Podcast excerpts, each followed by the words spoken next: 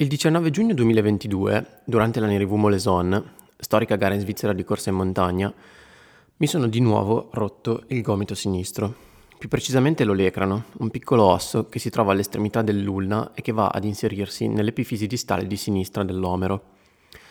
È la seconda frattura dello stesso osso negli ultimi sei mesi, la quarta frattura, o meglio la quinta, nell'ultimo anno, secondo anche la frattura da stress al bacino patita a fine stagione 2021. Le due che mancano all'appello, se volete conoscerle, sono radio e ulna, ma dalla parte del polso, che hanno avviato questo preoccupante trend a settembre 2021. Cosa c'è che non va alle mie ossa? Perché nell'ultimo periodo mi sembra quasi che io mi alleni per farmi male? Non credo nel fatalismo, nella fortuna o nella sfiga, non credo che tutto debba per forza avere una ragione o seguire un disegno prestabilito, una trama tessuta appositamente per noi e di cui reclamiamo il diritto a conoscere. Semplicemente è accaduto.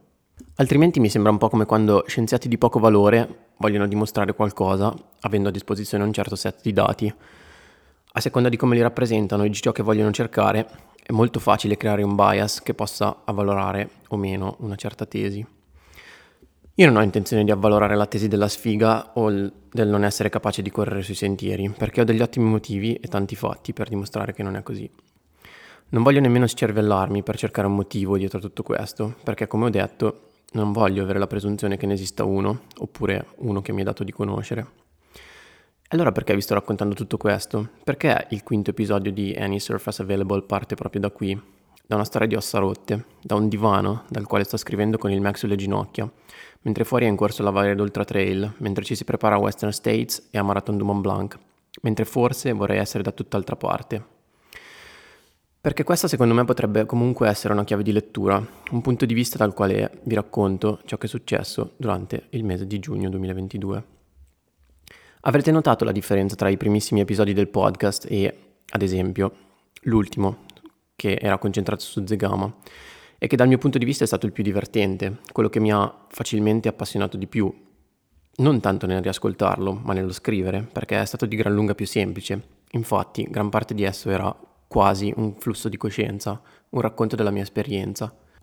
Gli altri episodi hanno richiesto maggiore capacità di analisi, di reperire informazioni e di filtrarle, capacità di medesimarmi e di ascoltare, un'abilità che è difficile da sviluppare e che purtroppo vedo sempre più rara, abituati come siamo a cercare il nostro quarto d'ora di effimera notorietà, soprattutto nello spazio virtuale dei social network, come forse aveva predetto una volta Andy Warhol.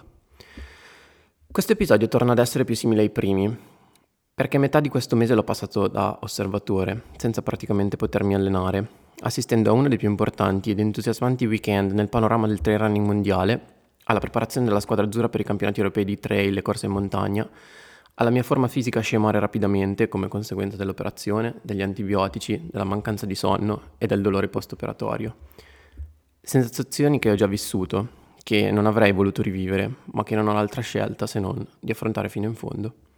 Una cosa che ha sorpreso alcune persone è stato il fatto che abbia terminato la gara con un braccio rotto, che dopo la caduta mi sia rialzato, che abbia stretto i denti e che abbia deciso di finire, terminando comunque al terzo posto e con un tempo rispettabile che se uno non sa come sono andate le cose, potrebbe anche non accorgersi guardando le classifiche che ho avuto un problema durante la gara. Per me questa cosa è stata relativamente facile. Ho pensato che nelle tre gare che ho corso quest'anno, in una mi ero praticamente mezzo perso, nell'altra ho avuto dei problemi fisici e in questa volevo cercare a tutti i costi di finire bene. Non si tratta appunto di voler finire una gara a tutti i costi. Se mi fossi rotto una gamba mi sarei certamente fermato, non sono tanto stupido da arrivare al traguardo strisciando.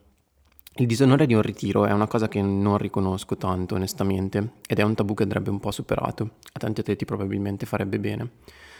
A volte ritirarsi ha perfettamente senso e anzi può essere anche utile, a mio avviso. Avremo modo magari di approfondire questo tema più avanti. In ogni caso, rispetto alla mia esperienza, io penso che sia relativamente facile avere la forza di stringere i denti in gara. È uno sforzo che vedo alla portata di tantissime persone, che richiede un bacino da cui è possibile attingere questo tipo di risorse non particolarmente grande, perché il tempo su cui viene dissipata questa forza, o meglio, su cui viene espressa questa potenza, per dirla in termini fisici, è relativamente breve, la durata di una gara appunto, o al massimo potremmo considerarla a partire dal giorno prima. Credo che sia molto più difficile invece affrontare l'approccio a lungo termine, la cura, la fatica e le difficoltà che una preparazione richiedono. Per me sta quasi tutto lì. La gara è esecuzione, espressione, apice di una piramide, che richiede sì talento, creatività, capacità di improvvisazione, ma la vera forza mentale emerge in un altro momento, durante le settimane e i mesi precedenti.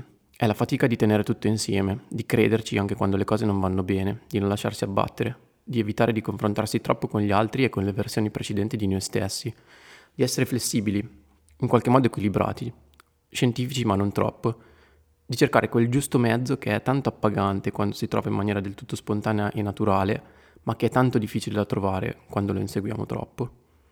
Mi rendo conto di come tante delle cose che dico e scrivo dipendano in maniera essenziale dallo stato d'animo in cui mi trovo quando mi passano per la mente. Magari un pensiero del genere non l'avrei mai fatto in questo particolare momento se la gara fosse andata bene, se, come era probabile, avessi finito con un tempo sotto l'ora, con un distacco di uno o due minuti in meno rispetto a Remy Bonnet, il vincitore. Invece sono ancora qui, con uno stupido braccio rotto che, nonostante tutta la buona volontà, la positività e la fiducia che riesco a metterci, non riesce a non suscitare in me dei pensieri un po' disfattisti e in fin dei conti un po' tristi. Ma tant'è, Cerco sempre di essere onesto e trasparente con voi e non è certo un peso o una forzatura continuare a farlo.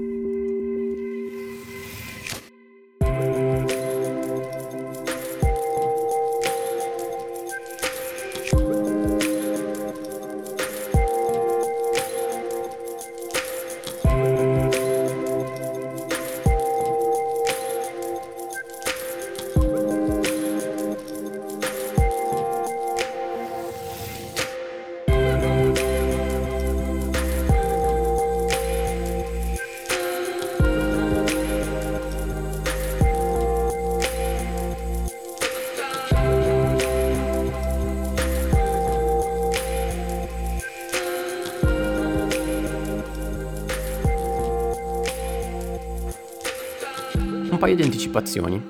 Vorrei inaugurare una rubrica Atleta del mese e Performance del mese. Rispetto a giugno 2022 non ho grossi dubbi. La performance del mese va a Remy Bonnet per ciò che ha fatto vedere nel terzo weekend di giugno alla Nerivu Moleson, la gara di cui vi ho parlato prima. Una gara only up di corsa in montagna nel Canton Gruyère, in Svizzera, quella in cui mi sono rotto il braccio. L'Oscar di atleta del mese invece va probabilmente alla spagnola Sara Alonso, che nel solo mese di giugno, una settimana dopo il terzo posto di Zegama dietro Ninke Brinkman e Matisse Mod, ha vinto i campionati di Spagna di corsa in montagna, successivamente il chilometro verticale di Ola de Nuria e ha vinto soprattutto dominando la Marathon du Mont Blanc a Chamonix, seconda prova del circuito Golden Trail World Series. Detto questo passiamo alle gare. Nerivumo Leson la sola gara che ho corso in questo mese di giugno, tre settimane dopo Zegama, doveva essere una sorta di prova per testare la mia condizione in salita a due settimane ai campionati europei di trail e mountain running, in programma a El Paso, sull'isola di La Palma, Canarie. Nerivu Moleson, per chi non la conoscesse, è una classica della corsa in montagna only up che si tiene in Svizzera a Gruyère, Canton Gruyère, vicino a Fribourg, Losanna e non lontano da Berna, per capirci. Fa parte di una tradizione di gare tracciate da eventi come Serginal, Tion Dixans, Montreux La Rochère Denai, Tour des Alpages, percorsi stupendi e in genere sulla salita, organizzazione efficace ma abbastanza old fashioned, uno zoccolo duro di appassionati, in realtà piuttosto numerosi, che vengono, fanno la loro gara, si godono i prati, le mucche, i sentieri e la loro onesta fatica. Nerivu Moleson è una gara che negli anni ha visto passare Jairo Correa, Giacinto Lopez, Angela Maggi, Jonathan Wyatt, Marco De Gasperi, Martin Cox, Saul Padua, Martina Stral, Maud Matisse, Robbie Simpson e tanti altri, tanto per citare alcuni nomi che sono tra quelli che per primi hanno ispirato il mio interesse per la corsa in montagna classica e per la sua storia. Il percorso è sempre lo stesso dal 1979, 10,6 km per 1290 metri di dislivello da Nerivu alla cima del Moleson, una montagna che raggiunge a stento i 2000 metri e che sorge abbastanza isolata rispetto alle altre attorno. Siamo a pochissimi chilometri da dove abita Remy Bonnet. Per lui è veramente la gara di casa, una manifestazione che fino a quest'anno però non aveva mai vinto. Il line-up di questa edizione era sicuramente interessante, con Remy Bonnet, appunto, Jacob Adkin, inglese, campione europeo di corsa in montagna 2019, Saul Padua, colombiano, vincitore dell'ultima edizione della Nerivo Moleson nel 2019 e autore di una delle migliori performance del percorso, Alex Baldaccini, Italia, e un paio di atleti della nazionale svizzera di corsa in montagna. Tra le donne invece Anaïs Sabrier, nome estremamente noto nel circuito Golden Trail World Series e nella nazionale francese di corsa in montagna, Sara Tanstal, atleta inglese espertissima e fortissima, più volte medagliata a livello mondiale ed europeo, sul podio di uno dei mondiali di corsa in montagna secondo me più competitivi di sempre, quello di Premana 2017, con Murigi ed Andrea Mayer e davanti a Matisse Maud. Poi Gloria Giudici, Italia, Thérèse Leboeuf, top 10 a Zegama e anche a Marathon du Mont Blanc quest'anno. In partenza Bonnet ha subito messo in chiaro le sue intenzioni, prendendo il largo dopo un centinaio di metri sulla stradina asfaltata che iniziava subito a salire. Io sono stato il solo a seguirlo, prendendo ben presto un vantaggio di una manciata di secondi sugli avversari. Da GPS, primo chilometro, 80 metri di dislivello positivo, 4,06 il tempo. La strada saliva, con pendenze molto corribili e qualche tratto in falso piano per circa 3 km, prima di diventare sentiero e di impennarsi decisamente. Dopo poche centinaia di metri di sentiero è stato evidente come Bonnet avesse una marcia in più rispetto a me, soprattutto a livello di forza richiesta per mantenere quel ritmo in salita, la salita dura è tanto una questione di forza muscolare che unità all'endurance, o meglio, alle capacità di reggere uno sforzo di tipo aerobico e in parte anche anaerobico dell'organismo, consente di salire veloce. Io ho cercato di prendere il mio ritmo e ho salutato ben presto la compagnia di Bonnet, vedendolo progressivamente allontanarsi davanti. Non ero a quel punto troppo preoccupato dei miei inseguitori, che vedevo allontanarsi anche essi, quindi ho cercato di, di, concentrarmi più che altro sul mio sforzo e di tenere il più possibile alto il ritmo, anche perché al di là della posizione mi interessava molto il tempo. È questa una delle differenze forse tra un certo modo di guardare e di interpretare il trail rispetto alla corsa in montagna in senso stretto, o almeno rispetto all'atletica classica. I tempi contano, i distacchi contano, contano e come. Su un percorso che lo stesso da anni è fondamentale per me confrontarmi con lo storico di performance e su chi è passato su quegli stessi sentieri prima di me. Se su una gara di un'ora arrivo secondo ma prendo 5 minuti dal primo, a me interesserà poco o niente del secondo posto. Probabilmente non sarò soddisfatto della mia performance perché 5 minuti su 60 di gara sono oggettivamente tanti. È una differenza non troppo sottile, ma della quale la maggior parte delle persone sembra non accorgersi. Il modo di ragionare che spesso vedo nel trail è che wow, sono arrivato terzo alla gara UT qualcosa, perché poi hanno sempre le sigle. Però chi se ne importa del tempo, dei distacchi, di come ho corso, del fatto che magari il primo ci ha messo un'ora in meno su sei ore di gara. Fine di questo inciso. A metà della salita della Nerivu Moleson c'è un traverso di circa 2 km su sentiero leggermente tecnico, nel senso che non permette di fare grandissime velocità, nonostante l'altimetria sia molto facile perché è rozioso, perché è un po' tortuoso, quindi si tende a correre più piano di quanto ci si aspetti. È stato lì che è successo. Ho cercato ovviamente di spingere e di passare quel tratto il più rapidamente possibile. Prima sono finito per errore leggermente fuori sentiero, appoggiandomi a uno di quei recinti elettrificati in acciaio che si mettono per le mucche. 20 secondi dopo aver preso la scossa e aver ripreso a correre normalmente, sono caduto malamente sul fianco sinistro, graffiandomi la coscia e sbattendo il gomito su una roccia. Il resto della storia lo conoscete. Mi sono rialzato un po' stordito e frastornato dalla scossa, la caduta e lo sforzo. Mi sono tenuto il braccio con la mano destra, piegandomi in avanti, ho camminato un po' e poi ho cercato di riprendere a correre. Dopo poco, forse due o tre minuti, anche se non saprei bene quantificarli, mi hanno raggiunto i miei immediati inseguitori. Ho cercato di rimanere nella loro scia, Fortunatamente poco dopo il sentiero tornava a salire e di conseguenza il ritmo a diminuire, quindi sono rimasto lì senza grandissime difficoltà. Bonnet era ormai completamente al di fuori del nostro campo visivo, io semplicemente non vedevo l'ora di arrivare in cima. C'è stata un po' di battaglia con Padua, che sul finale si è dimostrato più efficiente e mi ha rifilato 8 secondi, però sono riuscito a staccare gli altri, poco dietro di me, e a raggiungere il podio. Ero consapevole che l'incidente non sarebbe stata cosa da poco, Poco dopo l'arrivo mi sono reso conto che le sensazioni erano le stesse della caduta in bici a dicembre, quando mi ero rotto il gomito per la prima volta. Ben presto è arrivato il dolore, anche se è abbastanza incredibile ciò che è in grado di fare l'adrenalina. Sono andato alla postazione della Croce Rossa, mi hanno dato una benda e un po' di ghiaccio e poi volevo di nuovo uscire per aspettare l'arrivo della gara femminile. Ho visto Anaïs Sabrier arrampicarsi sulle pendenze attorno al 30% dell'ultimo chilometro, poco prima di Gloria, che è arrivata seconda e che ha fatto la sua buona gara. A conclusione di questo racconto vorrei porre la vostra attenzione su ciò che è stato in grado di fare Rémi Bonnet alla Nerivu Moleson 2022. Il record della gara era di 57,48 di Jonathan Wyatt, datato 2006, forse non l'anno in cui si è visto il miglior giorno di sempre, probabilmente quello è stato il 2004, ma in cui di sicuro era ancora estremamente performante. I suoi record sulle varie corse in montagna, specialmente quelle di sola salita su tutto l'arco alpino, sono ancora in gran parte imbattuti. Tra le poche gare in cui i suoi record sono stati battuti, cito Sierzinal ad opera di Kylian Jornet, ma di cui Jono detiene ancora la terza performance di sempre, e Scala Hop in Norvegia ad opera del tu- turco Ahmet Arslan, e sinceramente non mi vengono in mente altre gare. Cosa che è abbastanza incredibile considerato che sono passati almeno 15 anni dalle mi- sue migliori performance, e anche questo è una misura di quanto sia stato forte e dominante.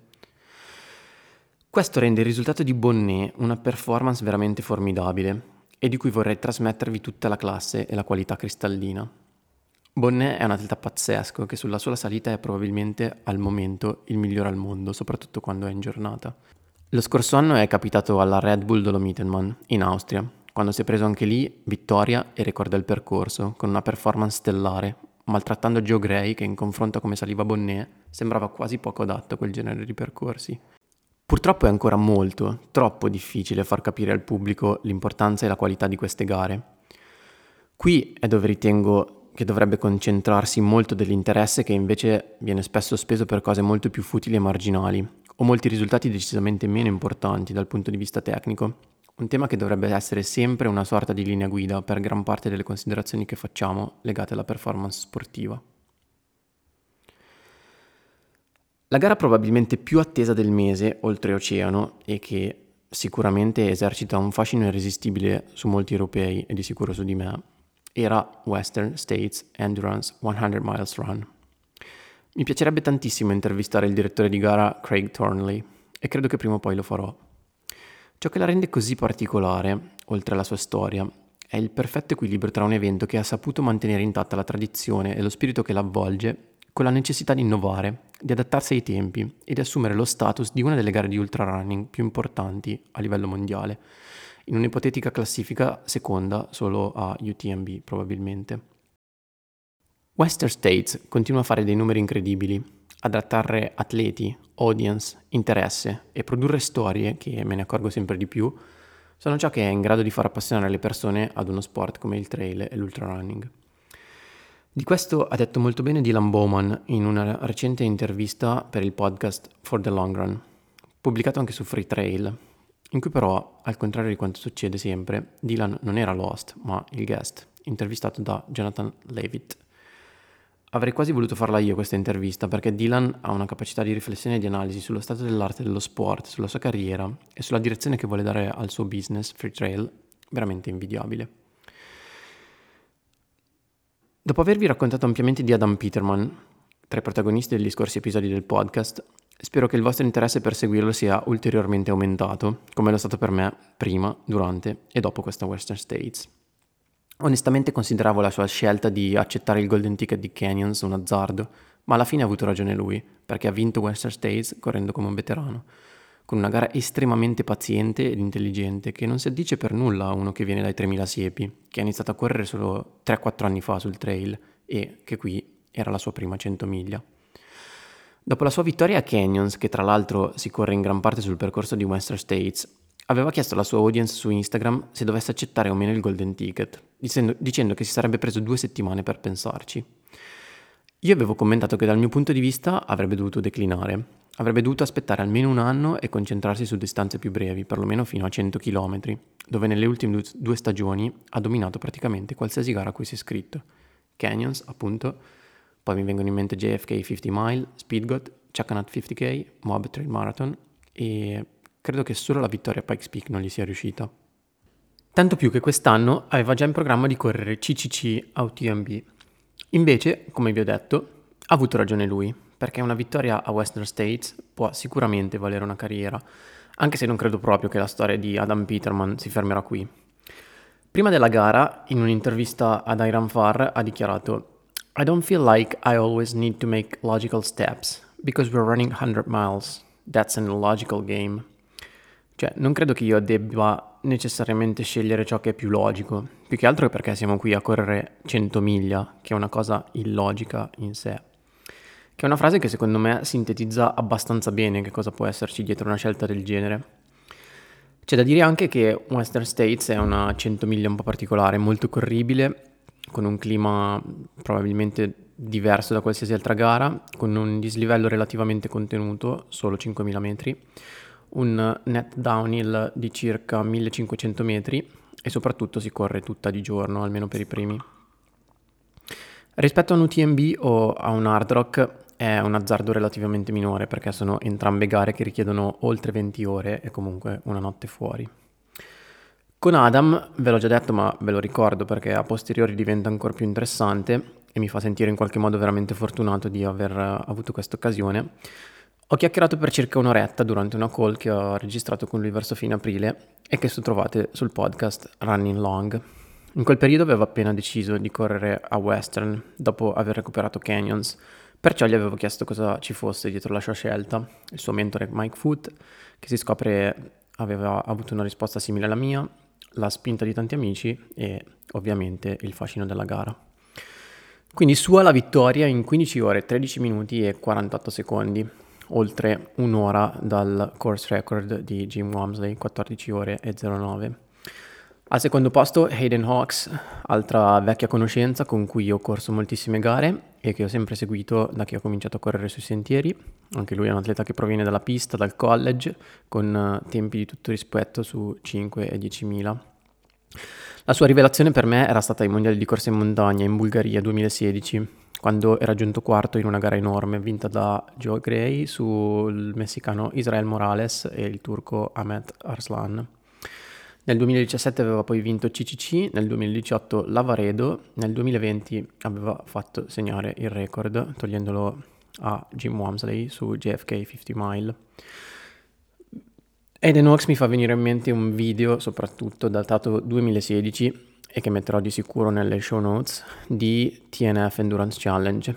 La sua battaglia con Zach Miller, da cui aveva perso di appena un paio di minuti dopo un inseguimento durato praticamente metà gara, è la storia di questo sport. Zach Miller era ancora sponsorizzato da Nike e um, nel video corre veramente come una bestia, non saprei come altro definirlo.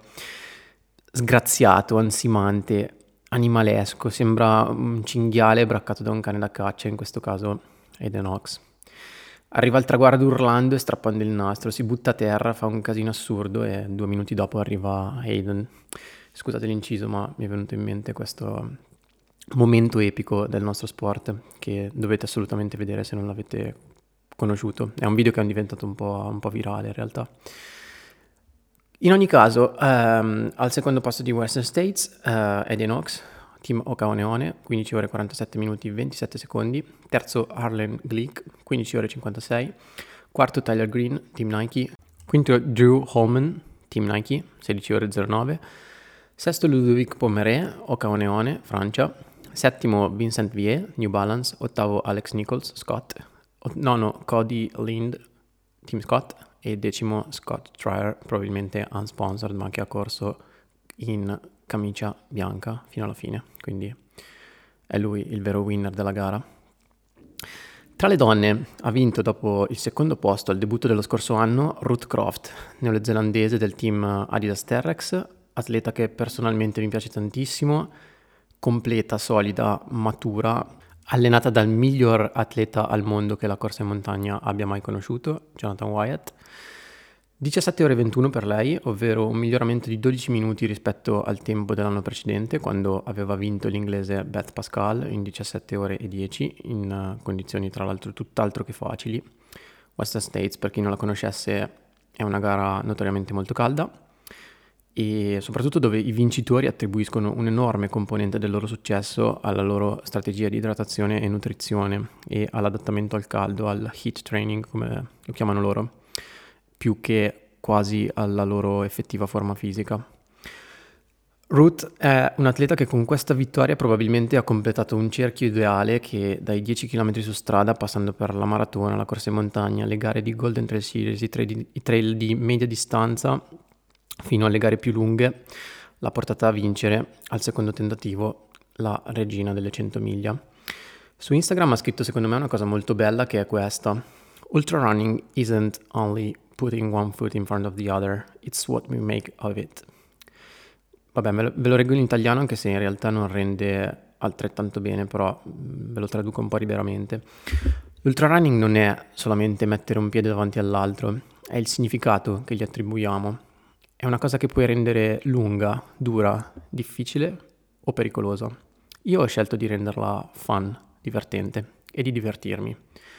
Certo, ci sono stati dei momenti difficili, ma non sono quelli per i quali sceglierò di lasciare più spazio nei miei ricordi.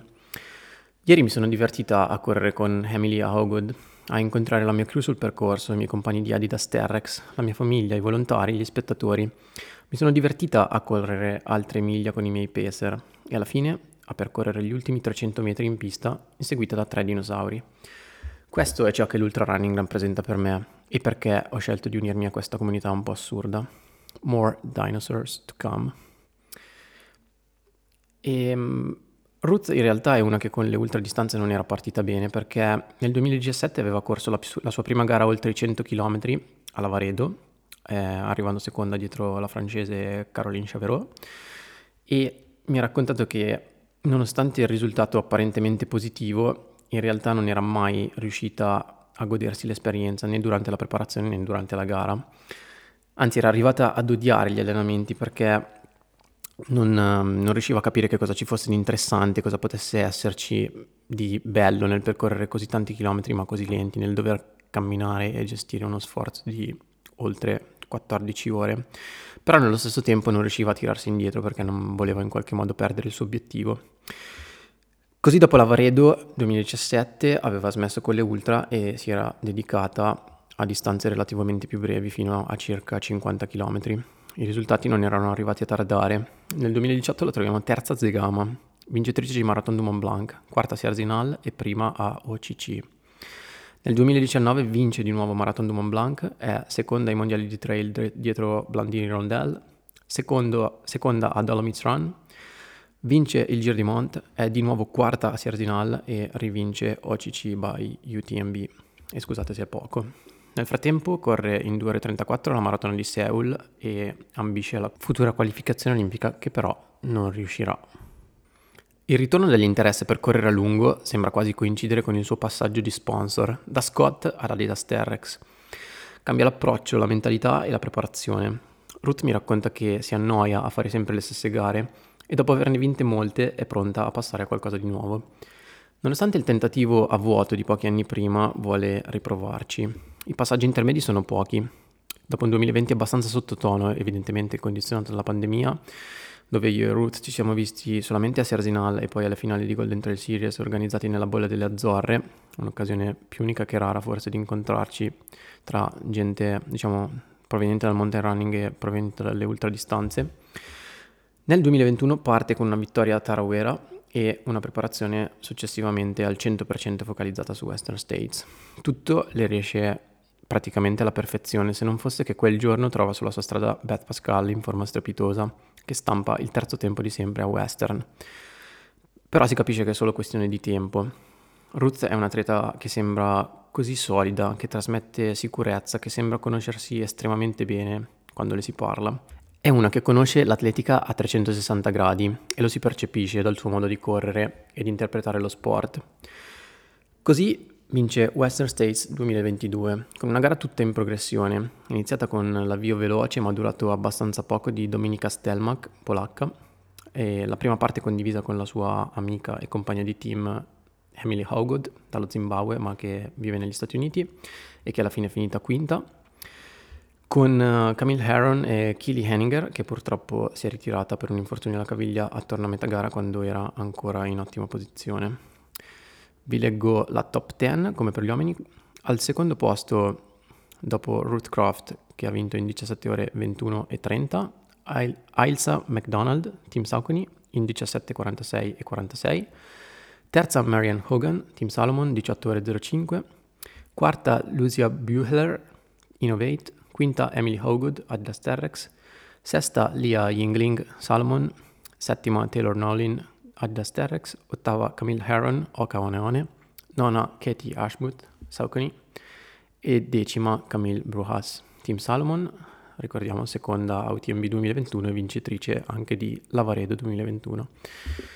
Colgo l'occasione proprio per passare a Lavaredo. E, ehm, diciamo che il weekend del 24-26 giugno è stato il culmine della madness per i live streaming e i vari live tracking a cui sono stato collegato praticamente non stop per 72 ore. Complice anche l'impossibilità a prendere sonno a causa del dolore post-operatorio, visto che mi ero operato appena due o tre giorni prima Credo di aver guardato la live di Western States commentata da Dylan Bowman e Corinne Malcolm per almeno 6 o 7 ore di fila durante la notte.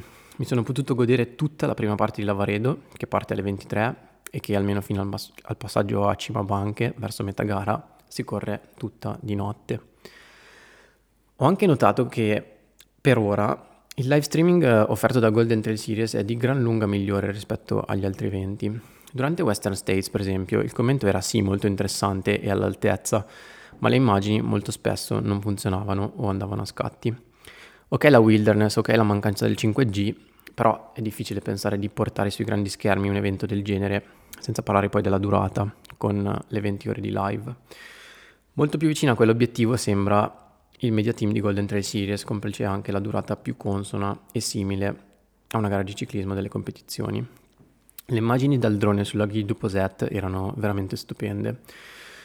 Il commento un po' in inglese e un po' in francese ha dato fastidio a qualche ascoltatore, ma personalmente non l'ho trovato affatto male. Leggendo e rispondendo a un po' di commenti durante lo streaming su YouTube, ho potuto anche notare alcune dinamiche e credenze comuni tra tante persone che erano collegate, che ad esempio non si rendono conto della difficoltà tecnica di muoversi in un ambiente alpino e avere delle riprese live dei protagonisti della gara spesso separati tra loro da alcuni minuti ovviamente, soprattutto magari dopo metà gara, e delle risorse, delle esperienze, dell'abilità che tutto questo richiede.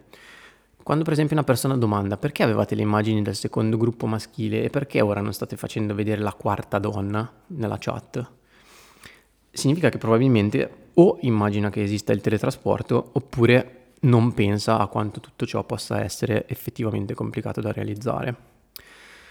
Un'altra cosa che mi ha fatto un po' pensare è quanto le persone ritengano che questo tipo di gare siano condizionate da un certo tipo di pretattica o di pianificazione. Ad esempio, durante la prima parte di gara, e qui mi riferisco a Marathon de Mont Blanc, almeno fino al passaggio a Vallorsin, cioè chilometro 25 circa, Davide Magnini era piuttosto defilato rispetto alla testa della corsa. C'era gente che si domandava se Davide fosse lì semplicemente per raccogliere punti utili alla classifica finale delle Golden Trail Series e se non gli interessasse più di tanto il risultato della gara in sé. Da questo tipo di commenti mi sembra che qui molti non si rendano conto dell'intensità di questo tipo di gare. In genere gli atleti si staccano dalla testa della corsa perché sono a tutta e non riescono a correre più forte di così, non per qualche tipo di pretattica o di decisione consapevole. Semplicemente non c'è alcuna scelta. Non è che Davide fosse lì per arrivare sesto o decimo e conquistare punti per la classifica generale del circuito.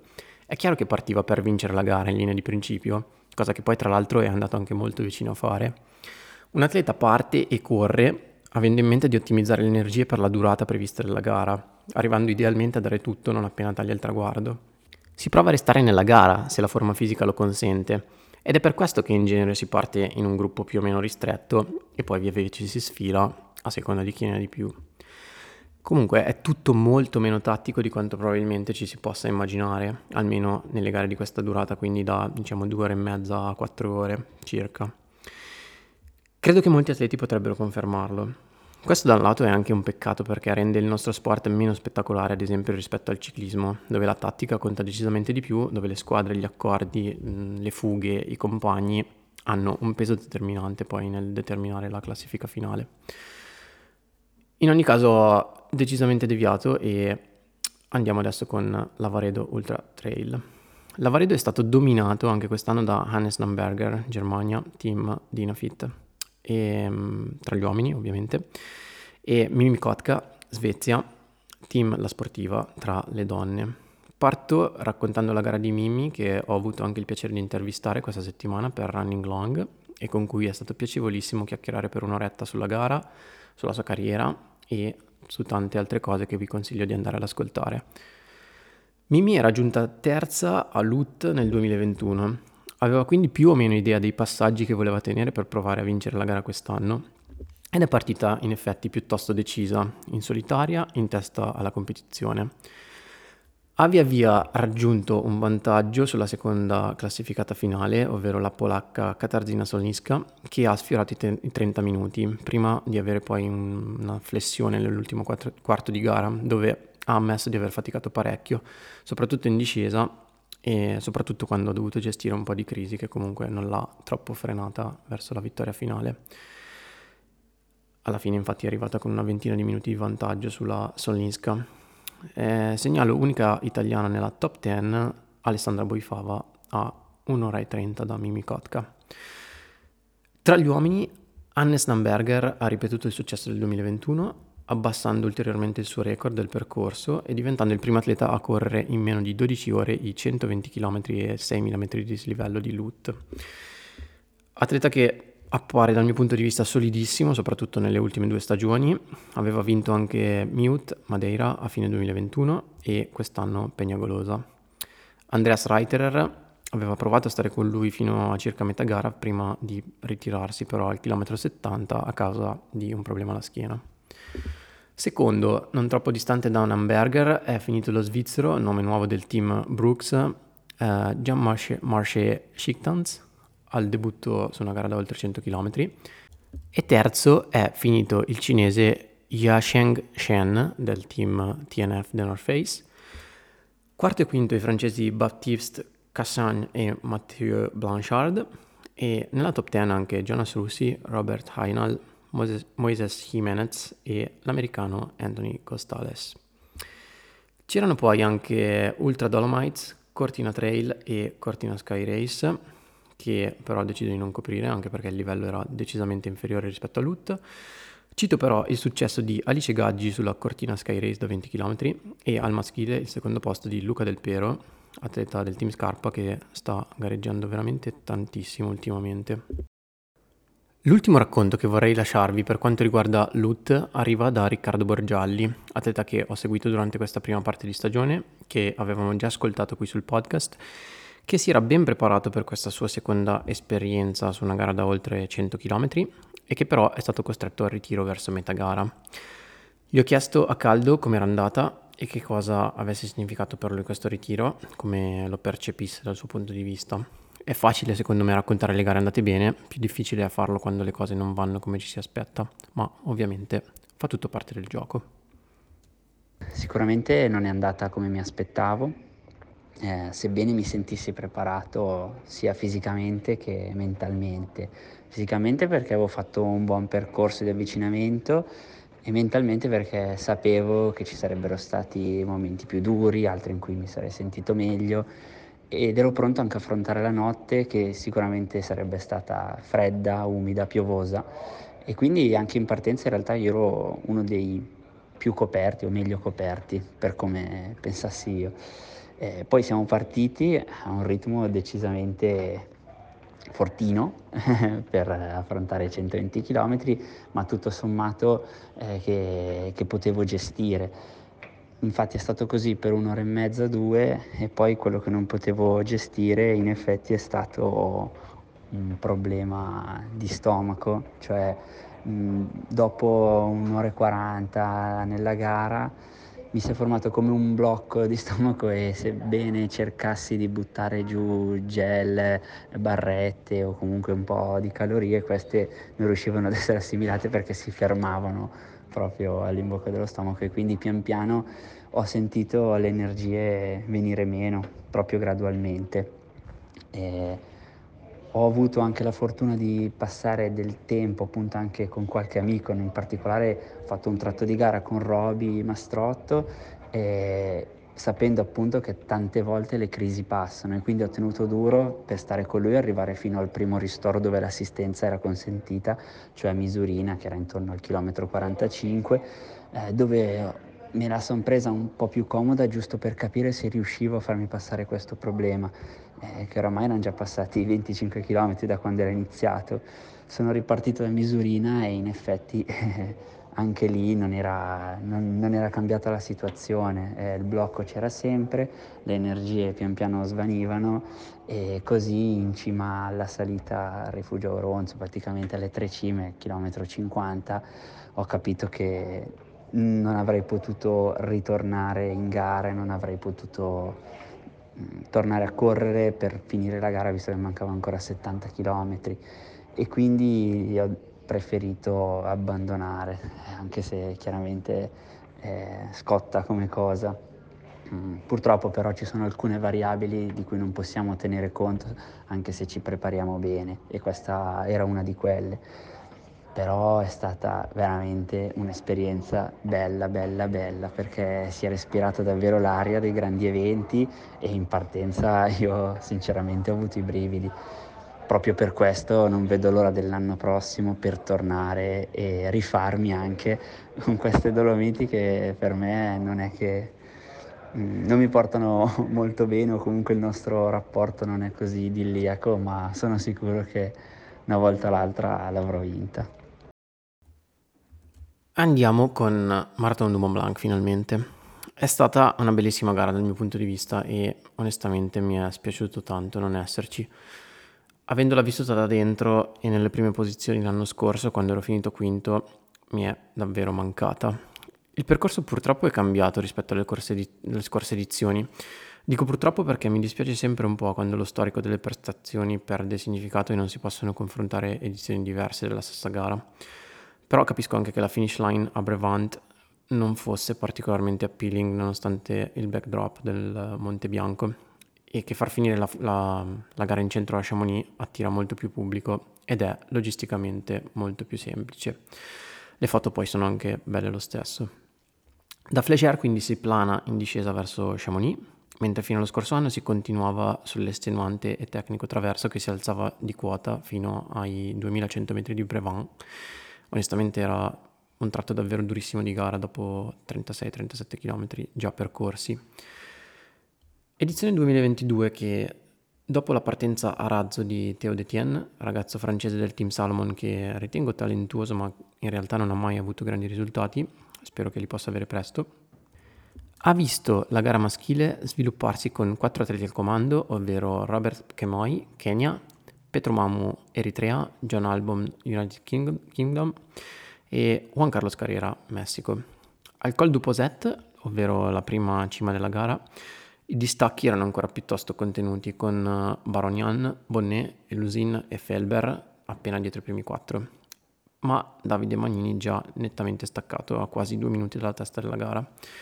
Distacchi di poco variati al termine della lunga discesa verso Vallorsin, un po' lo spartiacque della gara, perché è lì che iniziano gli ultimi 17 km che altimetricamente sono molto impegnativi, con eh, in particolare un dente di circa 250 km di dislivello che spesso viene un po' sottovalutato, quella è la Gilda Regentière, che ha anche una discesa non lunga ma piuttosto tecnica, salita verso la Flégère e l'inedita, almeno per la Marathon de Mont Blanc, discesa su Chamonix.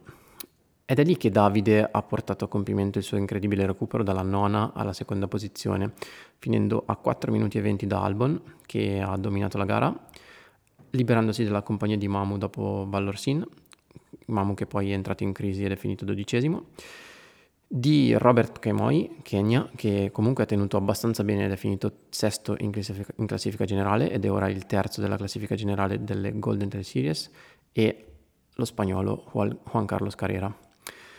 Per il terzo gradino del podio l'ha spuntata il giapponese Rui Ueda, protagonista di una gara molto più accorta e ben gestita rispetto a Zegama, dove evidentemente aveva usato un po' troppo rispetto alle sue possibilità. Al quarto posto Elusine Lazawi, al quinto Thibaut Barognan, Team Salomon, uno degli atleti più solidi, esperti e continui del circuito. E nella top 10 segnalo anche la bella performance di Anthony Felber, Team Matrix, ragazzo molto giovane e atleta in continuo miglioramento. Volevo a questo punto farvi ascoltare due testimonianze. Una è di Davide Magnini, che merita un enorme chapeau per questa performance e per come ha gestito la gara. evidentemente per lui molto meno facile rispetto alla sua Zegama, dove tutto gli era girato bene. Qui a Mont Blanc ha dovuto soffrire e lottare anche mentalmente, superando la crisi della prima parte di gara per poi infierire nella seconda parte come lui sa fare. Nella salita alle Gilde Posset ho veramente dovuto stringere i denti il più possibile perché non riuscivo a correre, mal di stomaco, male ai glutei. Ho camminato praticamente tutta la salita cercando di, di perdere il meno possibile. Una volta scollinato anche nella discesa, nella parte di sassi, un po' più tecnica, non riuscivo a essere sciolto, ad alzare bene le gambe, ero tutto bloccato e anche nella discesa nuova che va a Vallorsin perché era un po' diversa rispetto soliti, al solito percorso, c'era più da correre su una strada forestale a tornanti, proprio non riuscivo a correre bene e mi sono distrutto i quadricipiti perché atterri proprio male, in a, scordinato e tutto in quella parte lì veramente eh, pensavo solo ad arrivare in fondo il prima possibile perché avevo male ovunque e, eh, più di una volta avevo già pensato che la mia gara fosse finita, sarebbe finita a Valle Orsin perché tra mal di stomaco, i dolori alle gambe e alla schiena che continuavano a peggiorare, pensavo proprio di, di dovermi fermare, ero veramente molto eh, dispiaciuto per questo perché Mont Blanc è una gara a cui tengo molto, ero il favorito e, e niente, mi dispiaceva tantissimo. Per quello quando sono arrivato a Valle Orsin, nonostante i dolori, non ho voluto fermarmi subito, ho preso l'altro rifornimento, c'era la mia fidanzata e mio papà sul percorso che mi intifava, che mi tifavano e ho detto vabbè provo a stringere i denti ancora un po' a vedere come va nel, nel ripartire nella salita graduale che va verso Col de Monté e niente da lì ho cominciato a sentirmi meglio a livello di stomaco non avevo più quei problemi che avevo avuto fino a quel momento.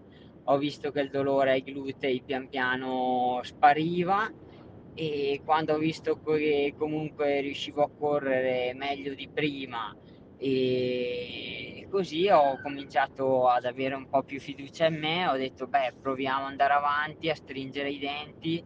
E, e piano piano le, le sensazioni miglioravano, ho visto che davanti rientravo su quelli che mi precedevano e quindi ho cominciato a credere sempre di più e a crederci e ho detto proviamo fin, fin, dove, fin dove riesco tengo duro e poi se mi dovrò ritirare mi ritirerò però in questo momento non voglio pensarci voglio solo tornare a correre forte e ad avere buone sensazioni che fino a quel momento avevo solo patito male.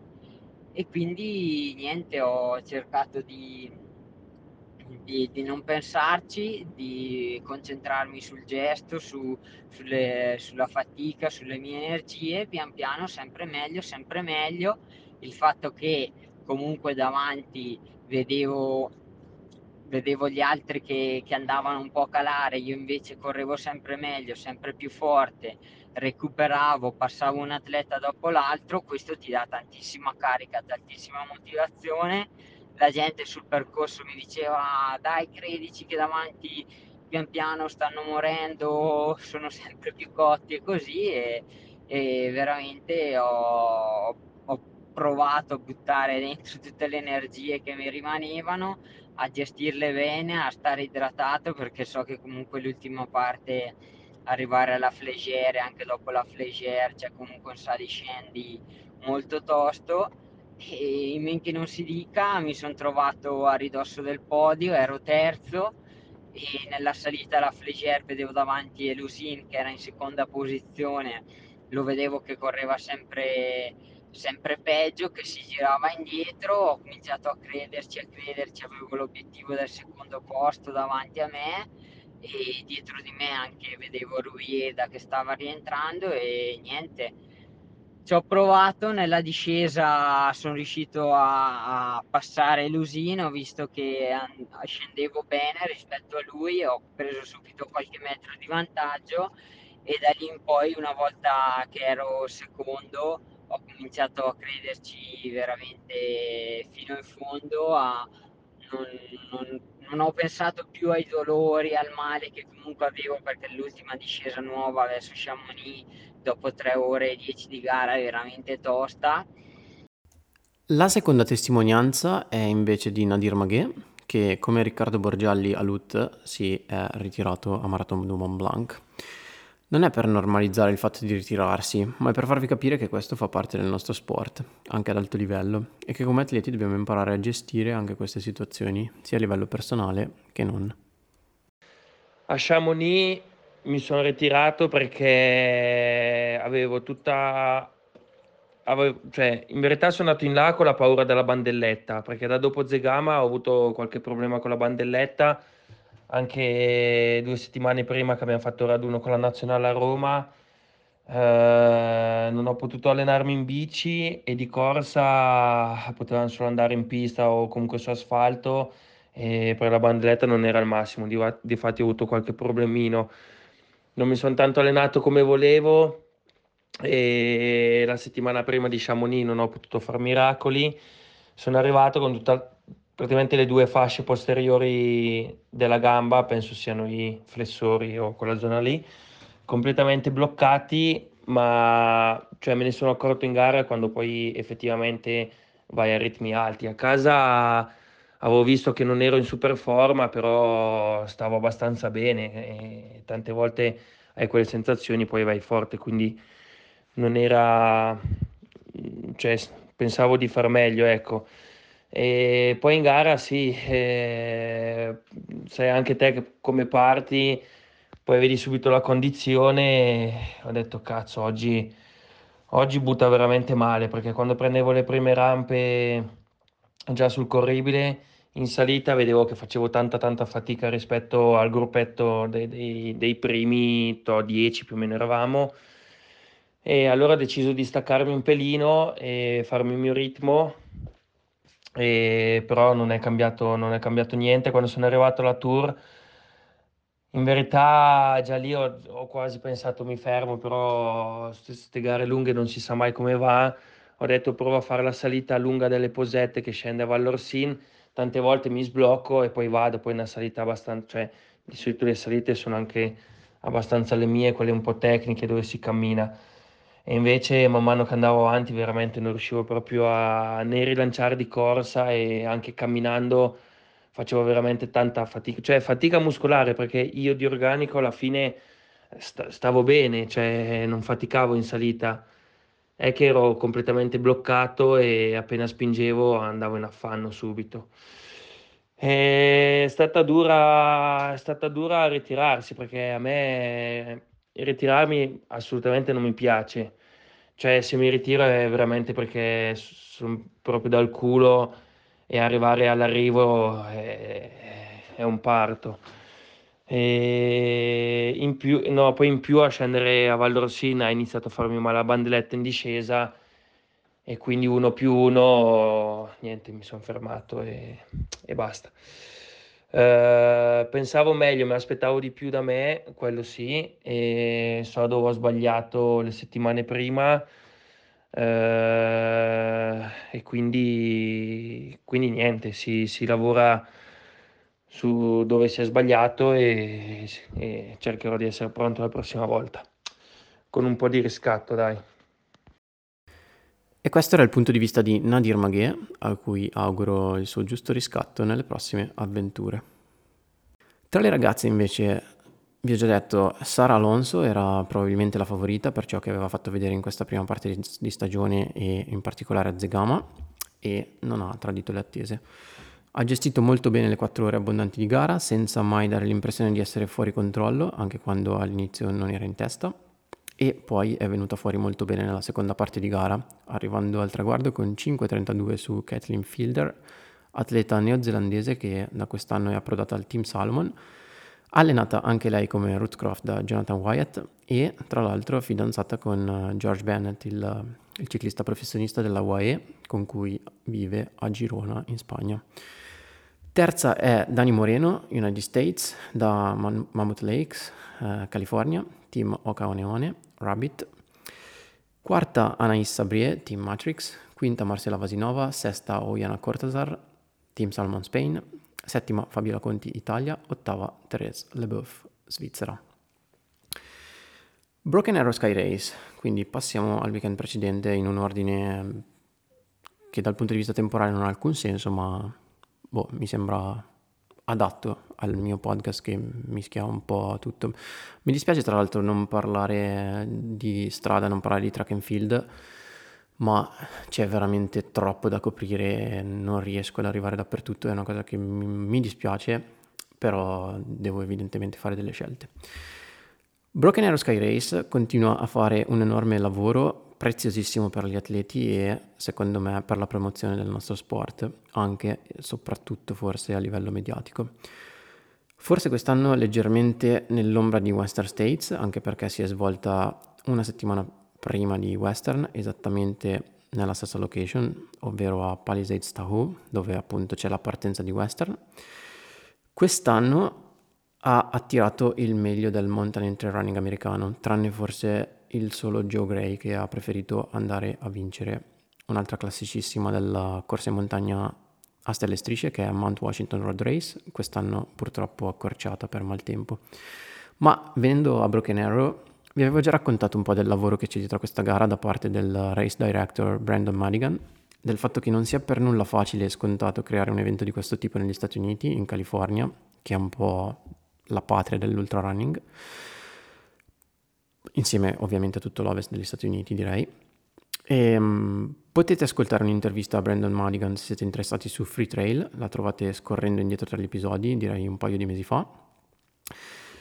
E um, mi sembra molto bello che gente come Dylan Bowman, Corinne Malcolm, Sage Kennedy, Matt King e anche brand o comunque companies come Strava, Tailwind, uh, Free Trail, Trails and Tarmacs, uh, Run the Alps credano in questo tipo di eventi. Ho la sensazione personalmente che qui in Europa si faccia molta più fatica per far partire progetti di questo tipo e per fare sì che i brand capiscano il valore che esiste nel supportare questo tipo di realtà. Impressionante dal mio punto di vista l'offerta di eventi collaterali alle gare nel weekend di Broken Arrow con diversi talks, panels, seminari workshop e tanto altro su vari temi legati alla corsa, all'allenamento, alle atlete donne, al trail, veramente a 360 gradi. Veniamo adesso a come sono andate le gare, ehm, in cui vedo forse una sola pecca, cioè che hanno richiamato meno atleti internazionali di quanto forse si sarebbe potuto sperare. Eh, negli ultimi anni Broken Arrow è stata parte del circuito di Coppa del Mondo di corsa in montagna, quest'anno era invece relativamente solamente tappa delle Golden Trail National Series per gli Stati Uniti. E un'altra cosa che volevo sottolineare è che gli americani tengono molto in considerazione, ma che in realtà a me non piace, sono gli atleti che completano la cosiddetta Triple Crown, che è questa cosa qui. Per come è organizzato il programma dell'evento, infatti, è possibile correre il chilometro verticale il venerdì, la 52 km di Broken Arrow il sabato e la gara da 26 km la domenica. Diversi atleti, in realtà, più che a far bene nella singola gara, puntano a completare le tre specialità nei tre giorni consecutivi. Rimane per me interessante notare queste differenze rispetto all'approccio europeo, in cui molto meno facilmente ad un atleta verrebbe in mente di partecipare a tre gare nello stesso weekend ma per vari motivi, tra cui anche il modo di raccontare lo sport che esiste negli Stati Uniti rispetto al nostro, lì viene molto più naturale e semplice fare anche questa cosa. Fine dell'inciso. Eh, le gare Vertical Kilometer vinto da Cam Smith, eh, che aveva vinto anche la gara up and down dei Vail Mountain Games del weekend precedente, gara che si tiene in Colorado piuttosto famosa nell'ambiente mountain running secondo Ellie Hemming e terzo Morgan Elliott, mentre tra le donne la ben nota Ellie McLaughlin, che aveva già vinto anche l'anno scorso, seconda Emma Cook Clark dal Canada. E terza Tabor Hemming. Nella 52 km, 52 km scusate, del sabato, eh, David Sinclair, che aveva rinunciato al Golden Ticket per Western States dopo il podio a Canyons in cui ha raggiunto secondo dietro a Dan Peterman. Ha vinto la gara davanti a Eric Lipuma e Jeff Mogavero.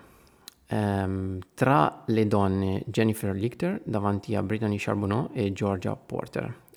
Uh, apprendo da Iran Farr che i top 2 American, uomini e donne, avranno un posto per la gara lunga ai campionati del mondo di trail, quindi sugli 80 km in programma a novembre in Thailandia.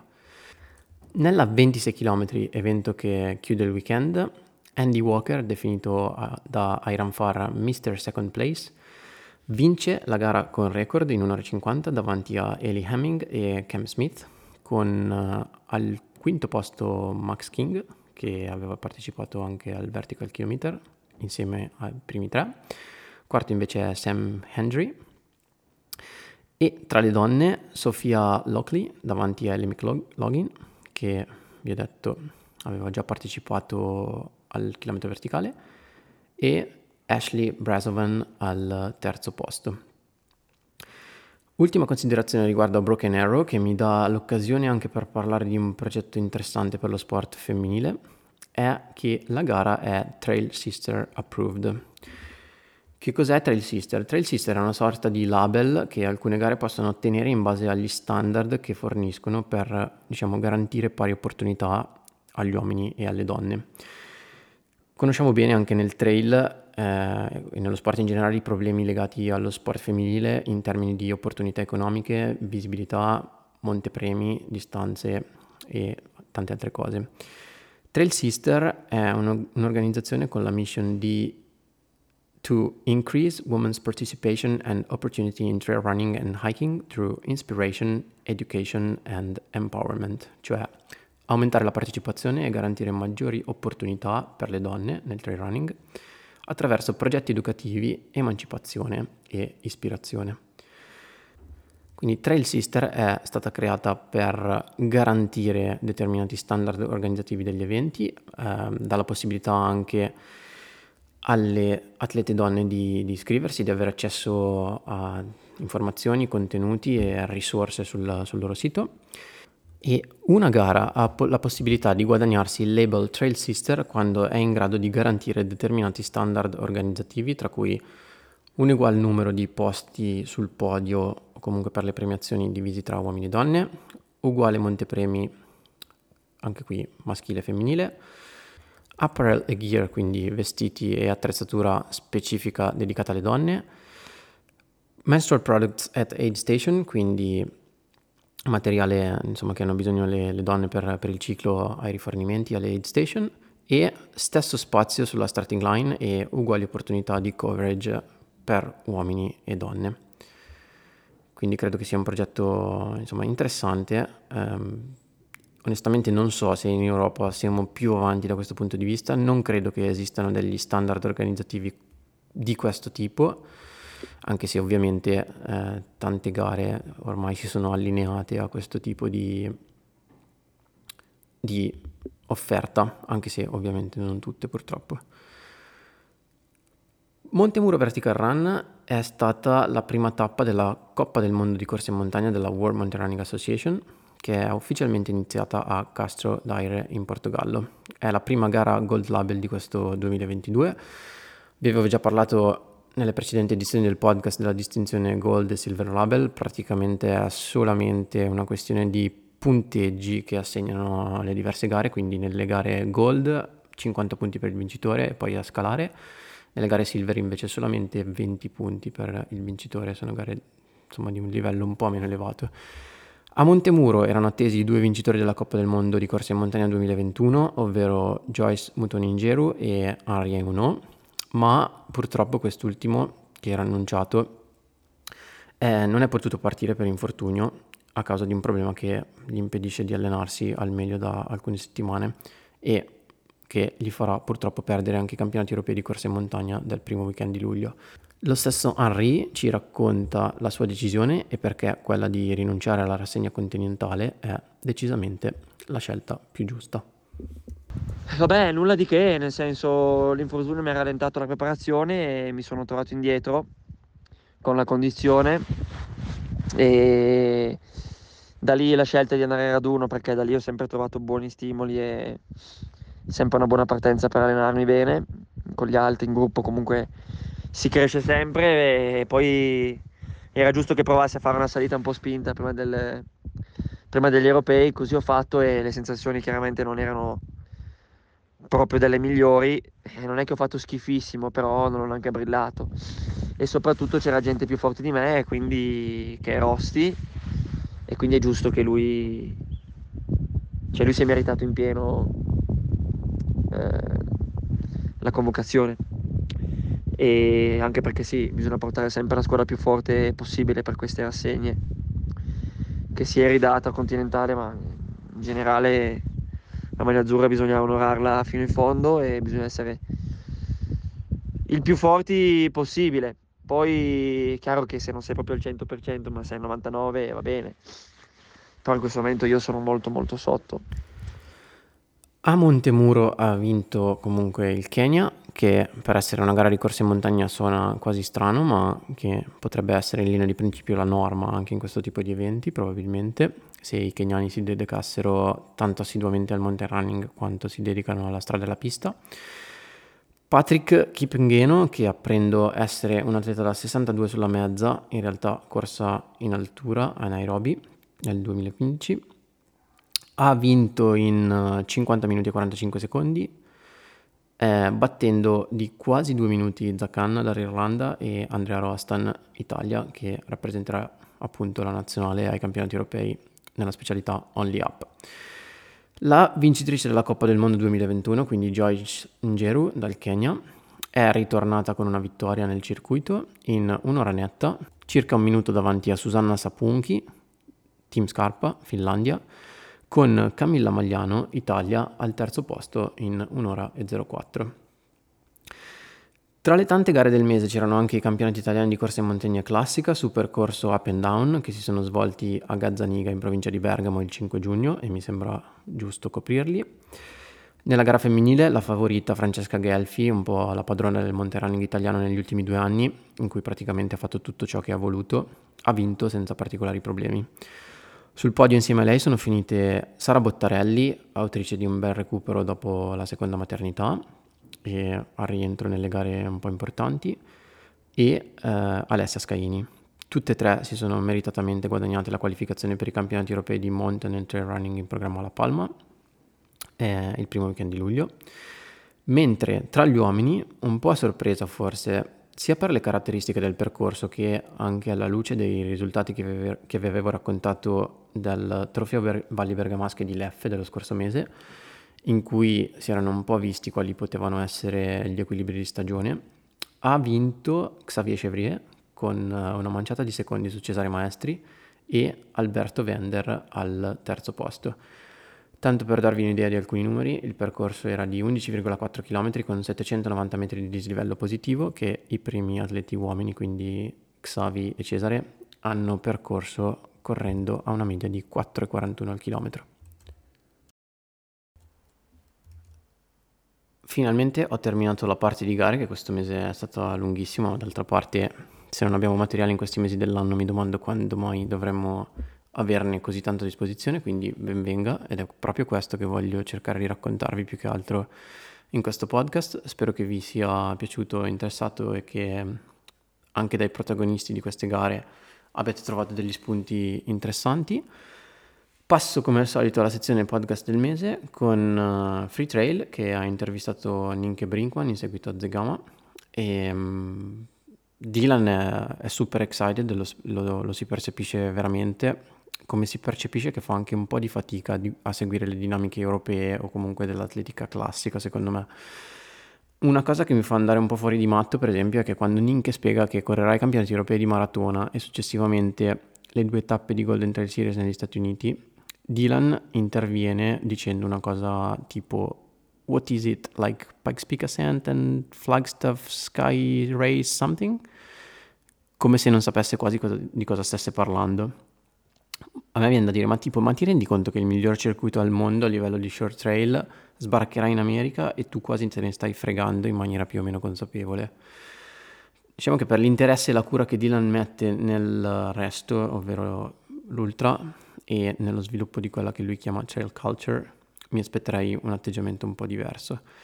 Non si può semplicemente liquidare una gara del genere con un commento così superficiale se ti fai portatore di un messaggio di un certo tipo, altrimenti finiremo tutti a correre solamente gare di 100 miglia e onestamente, con tutto il rispetto per questa distanza, non è sempre questo gran bel vedere. E poi c'è molto altro. L'intervista più interessante è quella di cui vi ho già parlato, di Dylan Bowman for the Long Run, pubblicata anche da Free Trail, che dal mio punto di vista è così interessante e bella che vorrei quasi averla fatta io. Dylan ovviamente è una persona molto diversa da me, con un'esperienza dello sport eh, differente da quella che ho fatto io. Pensate che ha iniziato come giocatore di lacrosse, però riesce sempre a farmi apprezzare il modo in cui ragiona, il suo punto di vista, il modo in cui progetta e in qualche modo lavora per lo sviluppo di questo sport. Dylan è tremendamente americano anche, quindi siate preparati. È nato a Boulder, è imbevuto della cultura outdoor tipica del Colorado. Se non ci siete mai stati vi consiglio di andare a farvi un giro a Boulder sotto Flatiron per capire di cosa sto parlando. Ora abita a Portland, dove la scena trail non è per nulla da meno rispetto al Colorado, anzi probabilmente Portland è la vera patria dell'ultra running moderno, ed è anche dove è nato un certo tipo di cultura legata alla corsa di lunga distanza, anche mi viene da pensare a gente come Bill Bowerman, Steve Prefontaine, Phil Knight e alla storia della Blue Ribbon Sport, che poi è diventata Nike. Billy Young ha intervistato Aiden Ox, per chi non lo conoscesse Billy Young è un filmmaker, regista, content creator, insomma, famoso, famosissimo dal mio punto di vista per uh, diversi film che potete trovare su YouTube. Life in a Day, che è il racconto di Western State dal punto di vista di quattro partecipanti donne, merita davvero, vi farà venire un sacco di voglia di andare a fare quella gara, anche se non c'entrate nulla con, con le ultradistanze. E anche l'intervista di uh, Aiden Ox con uh, Billy Young, dal mio punto di vista, merita. Aiden è un tipo un po' meno riflessivo forse di tanti altri atleti americani che mi piace ascoltare, con una mentalità un po' più terra-terra, se così si può definire, ma è anche questa sua relativa semplicità a renderlo interessante. Ci sono una serie di aneddoti divertenti, ad esempio il racconto di TNF Endurance Challenge con il video che è veramente diventato virale insieme a Zach Miller, quello di cui vi parlavo prima, il racconto di come a un certo punto Zach faccia la pipì mentre corre e in pratica piscia addosso a Aiden e quando lui glielo fa notare lui gli dice tipo dude you just peed on me. E lui boh, non batte ciglio e capisce che deve imparare lui stesso a fare così se vuole stargli dietro. Vabbè a parte questo ehm, Aiden ha una mentalità estremamente vincente da atleta maturo e professionale sa cosa vuole sa anche come andarselo a prendere. I suoi risultati direi che gli danno ragione e la sua crescita sportiva nonostante i 31 anni, quindi non più un atleta giovanissimo, è stata finora costante. Nel podcast rivaluta l'esperienza della pandemia anche in chiave positiva, come anche si è visto dal mio punto di vista in tanti altri atleti che gareggiando meno hanno potuto concentrarsi maggiormente e meglio sugli allenamenti, tirando fuori così il meglio di loro stessi. Questo si è visto tanto anche su strada e in pista che è una cosa interessante perché gareggiare troppo costa, eh, richiede tante energie fisiche e mentali, viaggi, tempo, toglie tempo alla routine che a lungo termine è probabilmente una delle cose più utili per la crescita atletica. Aiden di questa cosa si accorge e nel podcast lo dice chiaramente. Vi segnalo un ultimo episodio che in realtà non ho ancora ascoltato ma di cui ho buone aspettative che è di Camille Herron intervistata da Rich Roll nel Rich Roll podcast. Un po' perché Camille è un'atleta che mi piace molto e poi perché Rich Roll è il king dei podcast americani che ascolto. Non so se avete trovato qualcosa di meglio per ora, nel caso fatemi sapere. Siamo a luglio, la stagione è nel pieno del suo sviluppo e lo si è visto durante l'ultimo weekend di giugno con tre eventi che da soli sarebbero stati in grado di catalizzare l'interesse di qualsiasi appassionato di questo sport. In un certo senso è bello che ci sia una così ampia offerta, dall'altro è un po' controproducente che accada una cosa del genere, soprattutto avendo a cuore l'alto livello, insomma la parte elite di questo sport. Vi lascio con una considerazione prendendo spunto dall'intervista a Bowman. Possiamo anche pensare che il trail o la corsa in generale siano lo sport più bello del mondo, ma se non lo comunichiamo al mondo, nessuno lo saprà mai. Distribution is everything in professional sport. It doesn't matter that trail running and ultra running is the best sport in the world if you don't tell people and if you don't tell them over and over and over. Sarò di nuovo per un po' alle prese con i miei guai fisici e contrariamente a quanto potreste pensare, questo non significa che io abbia tanto più tempo per occuparmi di altre cose, perché appunto risolvere i guai fisici e allenarsi in maniera alternativa e curare questi guai fisici richiede ancora più tempo del solito e soprattutto ancora più energie del normale probabilmente. Cercherò di fare del mio meglio e intanto grazie per avermi seguito anche per questo mese. Se avete voglia ovviamente di condividere il podcast sui vostri profili social, di farmi sapere se vi è piaciuto o qualsiasi cosa ne pensate, ve ne sono sempre grato. Fino alla prossima. Until next time, take care. Bye bye.